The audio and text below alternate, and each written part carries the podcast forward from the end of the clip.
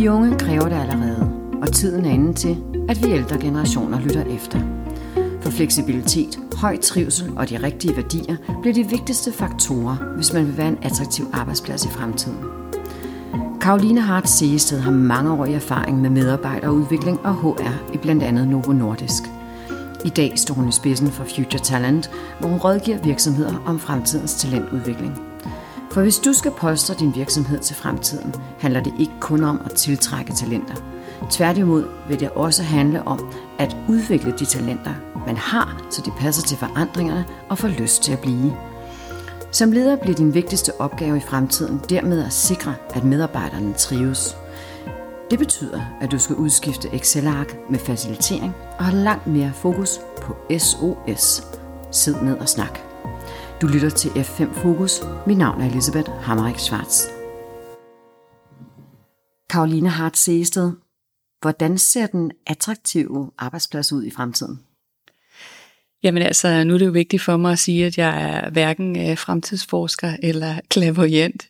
Øh, jeg kommer med en masse erfaring fra, fra det korporate liv og de virksomheder, som jeg har i al ymdighed har fået lov til at arbejde med hen over de sidste par år. Øh, og det, der er vigtigt, når man øh, ser ind i fremtidens øh, arbejdsmarked og skal få skabt en attraktiv arbejdsplads med det gode arbejdsliv, det er først og fremmest at se på, hvad er det for nogle arbejdstrends, som øh, gør sig gældende? Hvad er det for nogle trends, som vi lige meget, hvad enten vi gerne vil det eller ej, ikke kan vende ryggen til, som kommer til at dominere den arbejdsmodel og den arbejdsplads, vi skal forholde os til.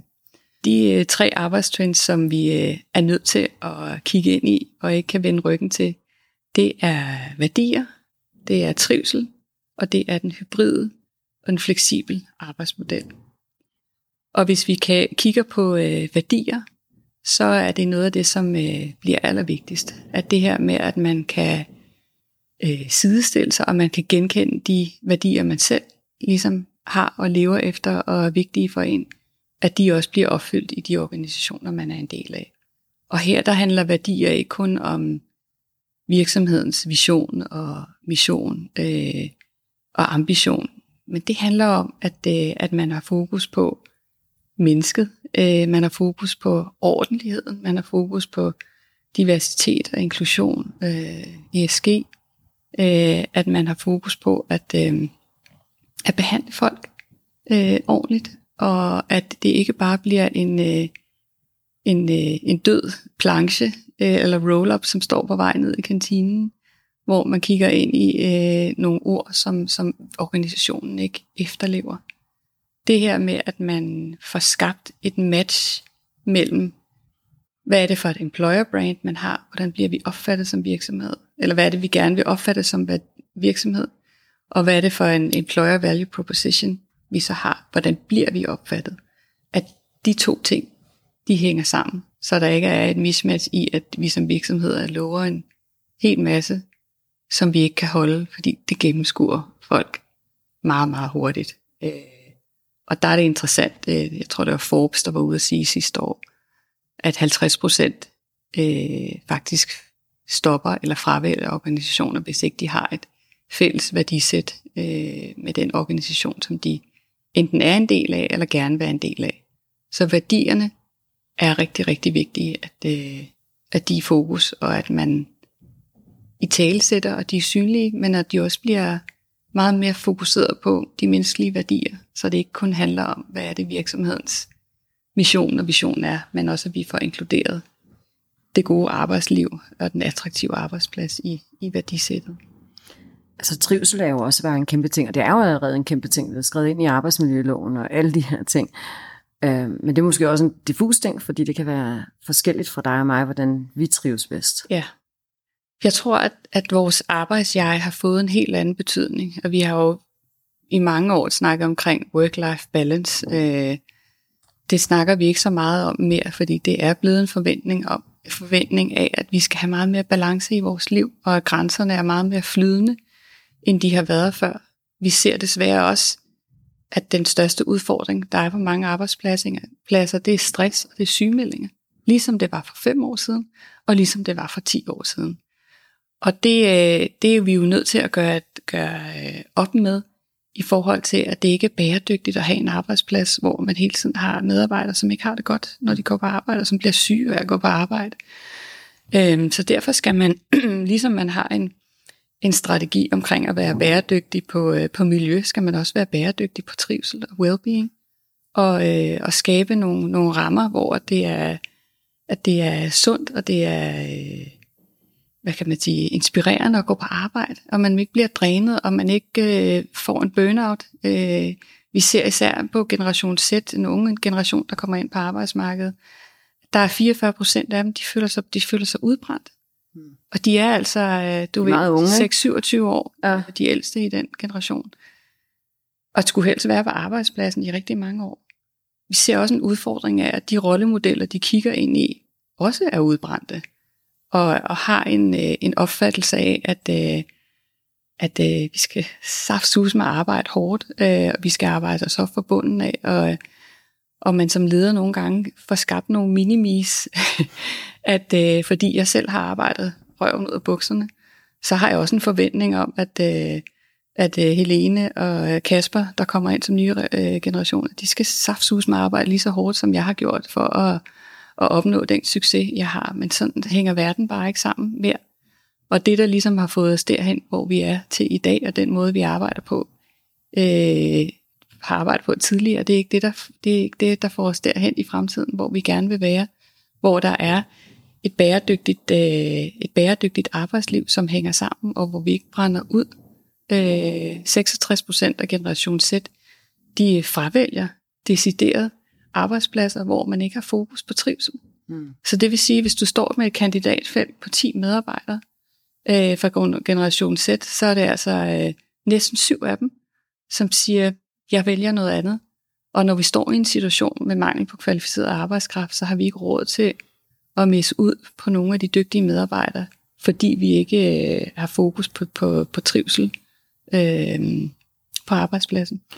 Altså, så lyder det jo også som om, at der er visse virksomheder og ledere, som også skal lidt ind i kampen, for, for at sige det, fordi øh, der vil jo være mange, der siger, ah, de skal jo bare lige have lidt hår på brystet, og og vende sig til, at det, det kan være svært at gå på arbejde, og det kan være hårdt, og 37 timer, det, så er det heller ikke værd.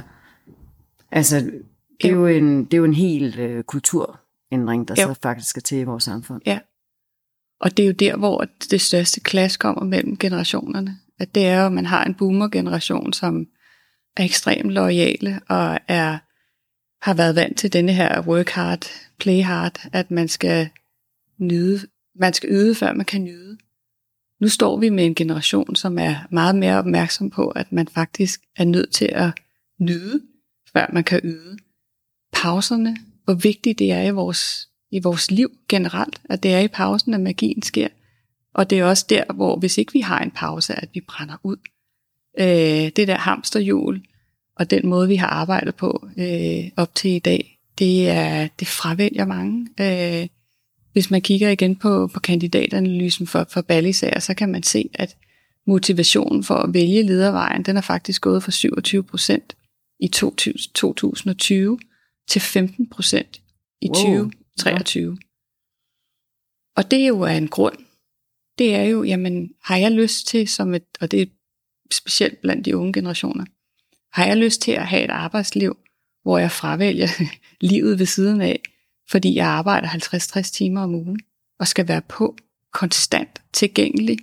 Når jeg har ferie, skal mit team kunne få fat i mig. Øh, jeg skal forholde mig til øh, budgetter og ansættelser og afskedelser, og jeg ved ikke hvad. Øh, det er der mange, som fravælger, øh, og mange, som, som vælger den mere freelancervejen eller eller den selvstændige vej, eller iværksættervejen, hvor de lettere kan være i kontrol over at vælge arbejdet til, Øh, og, og det er svært for mange andre generationer at forstå, hvorfor, hvorfor agerer de ikke ligesom vi selv er blevet opdraget til, at vi skal, vi skal virkelig yde, før vi kan nyde, og vi skal vise, at vi er de her company soldiers, som, øh, som, øh, som skal være til rådighed hele tiden, og som, som lever arbejdslivet mere end privatlivet. Ikke?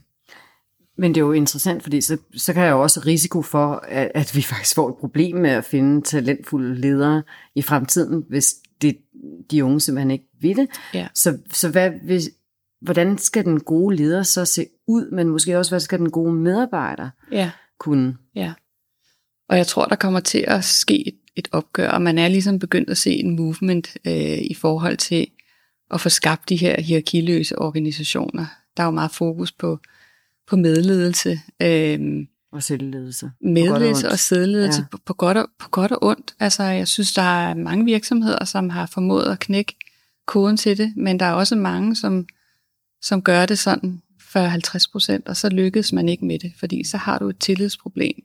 Hvis det er, at du som, øh, som leder siger, jamen I har ansvaret for at stå for øh, at styre budgettet, eller I har ansvaret for at sætte jeres egen løn, eller for at ansætte nye medarbejdere, men man alligevel som leder lige skal ind og, og, og have det sidste ord, altså, så, så falder det fra hinanden. Og der tror jeg, der er, der er noget i tiden, som, som gør, at mange organisationer de skal, de skal være mere modne og ture øh, meget mere, end de gør i dag. Øh, men jeg tror, i forhold til, til, hvordan lederen skal se ud, så handler det jo meget omkring, at man som leder er åben og nysgerrig over for de nye generationer, og man ikke bliver låst fast i de her stereotyper, men at man øh, lukker op. Altså jeg kalder det SOS, at man laver en sid og snak, øh, hvor man forstår, hvad det er, der driver dem, hvor er det deres motivationsknapper sidder, hvad er det, der gør, at de gerne vil være en del af fællesskabet, for det er lige præcis fællesskabet, som er det aller, aller vigtigste for den her øh, generation. Altså de kommer ud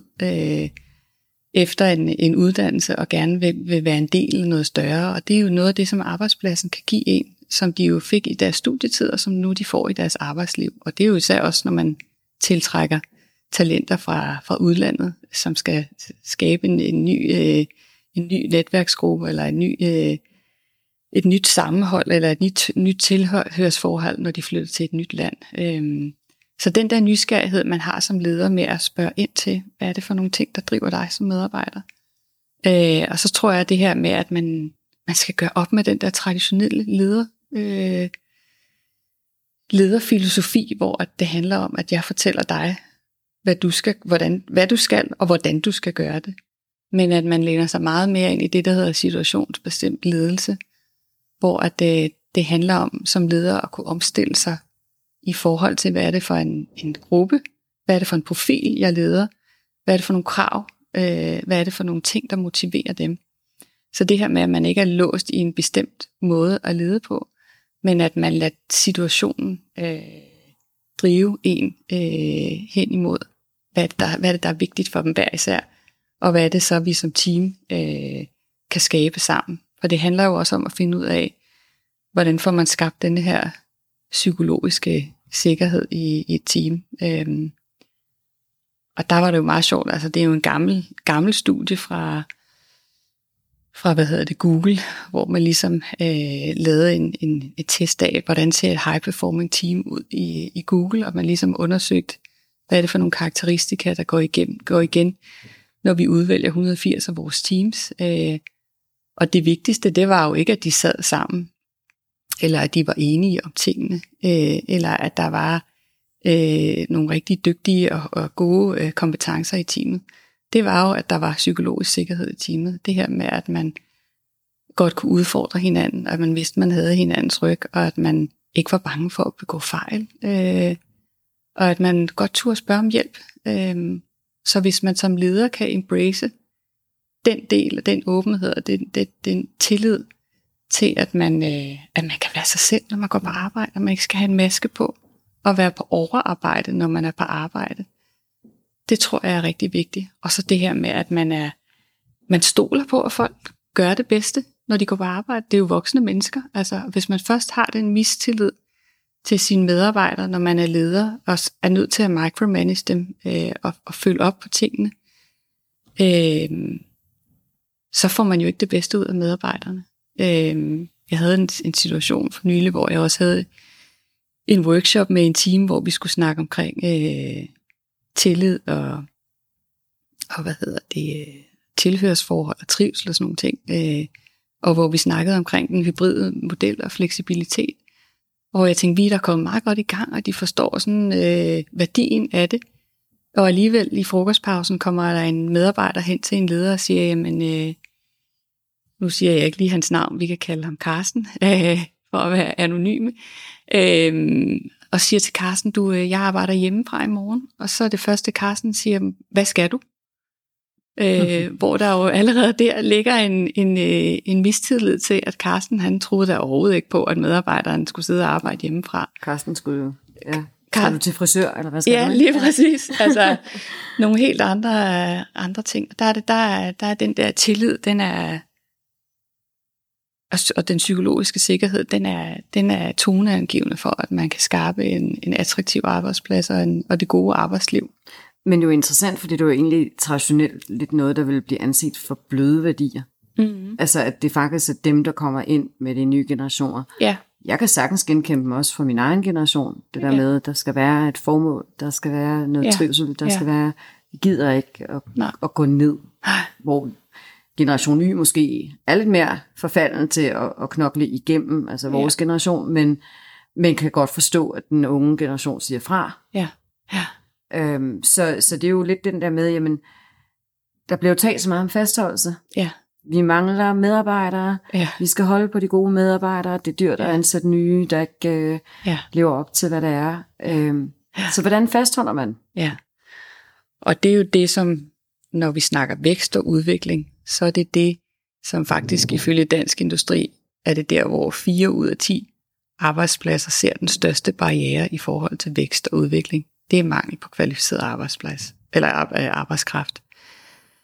Så det her med, at man, øh, at man har fokus på ikke at tiltrække, men rent faktisk udvikle og fastholde de bedste medarbejdere. Og her, der øh, har jeg lyst til at sætte et stort, fedt kryds hen over ordet fastholdelse. Fordi der er jo ikke nogen af os, der har lyst til at blive fastholdt med tvang. Altså det at gå på arbejde skal man jo gøre, fordi man har lyst til det, og det skal være frivilligt, og noget man glæder sig til. Jeg ved godt, at ikke alle arbejdsdage er lige fede, og det, det tror jeg heller ikke, man skal være naiv og tro, at det bliver sådan.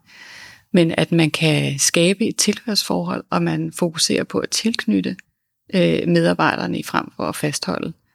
Det tror jeg bliver, bliver noget af det vigtigste. Og hvordan gør man så det? Altså man siger jo, at den bedste måde at, at forudsige øh, fremtiden, det er jo ved at skabe den selv.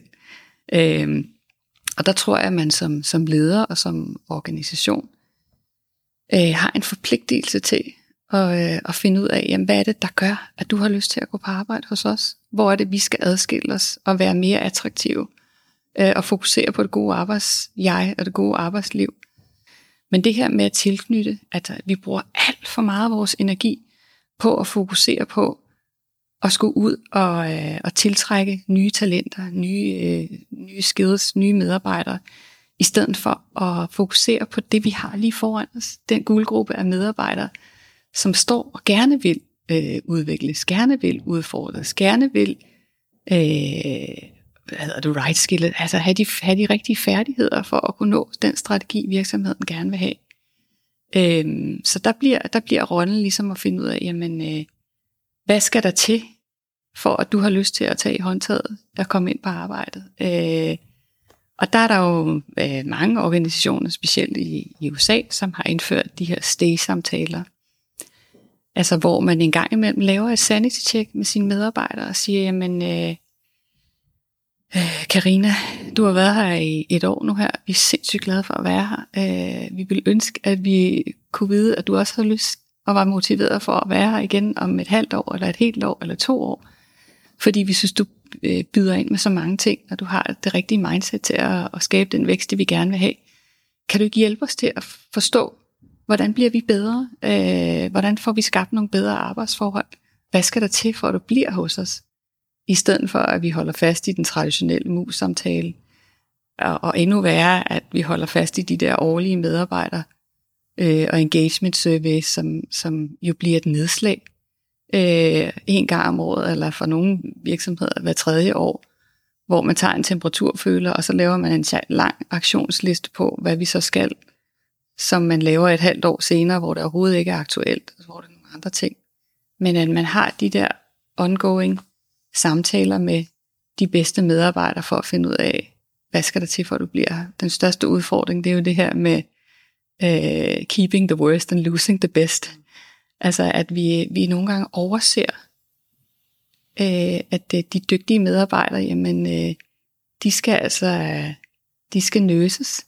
De skal, de skal vide, at vi er glade for at have dem i organisationen, øh, for ellers er de væk. Øh, det ser man jo nogle gange i, i teams, hvor der måske er, der er et brødent kar i det her team. mm, Og de dygtige medarbejdere forlader arbejdspladsen, fordi de kan ikke holde det ud. nej, Og der er en leder, der ligesom ikke har taget den. ja, Altså ja. ikke dealet med den der, ja, det brødende kar. ja, Altså, og det er, jo, det er jo interessant. Eller det svage led, for den sags Ja. skyld. Det kan jo være forskellige øh, Ja. grunde til, at, Ja. at, øh, ja, at medarbejderne så simpelthen ikke Ja. orker, Ja. eller ikke føler sig udfordret, Ja. eller hvad det kan være. Ja. Altså, så det, er jo, det lyder lidt som om, det skal være meget mere sådan en faciliterende rolle, ikke? som leder i fremtiden. helt rigtigt. Altså det, er jo- det er jo der, man går hen, og det er jo også der, hvor at, at, at fremtidens ledere bliver ikke ledere, men at altså, man har snakket servant leadership i mange år, hvor at, at man ligesom har den der rolle, hvor man, man supporterer, og man hjælper til, og man servicerer, øh, sådan så medarbejderen kan gøre øh, det, de er bedst til, men også får noget, noget empowerment til at, at gøre det selv. Øh, men at rollen bliver meget mere at være en dygtig facilitator som leder. Øh, Lyder egentlig også sjovere end en masse Excel-ark, ikke? jo, men der er mange, der har svært ved det. Mm. Der er mange, der har svært ved at facilitere, fordi de er tit drevet og låst i deres egne erfaringer og deres egne måder at gøre tingene på. Øh, og der er vi jo også udfordret, sådan, altså der er det tit vores hjerne, der står lidt i vejen.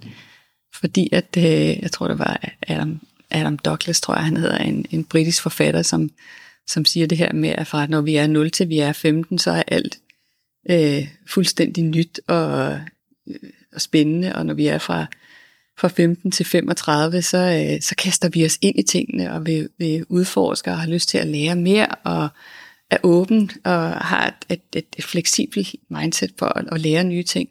Men når vi er 35 og derover, så er alt natur stridigt.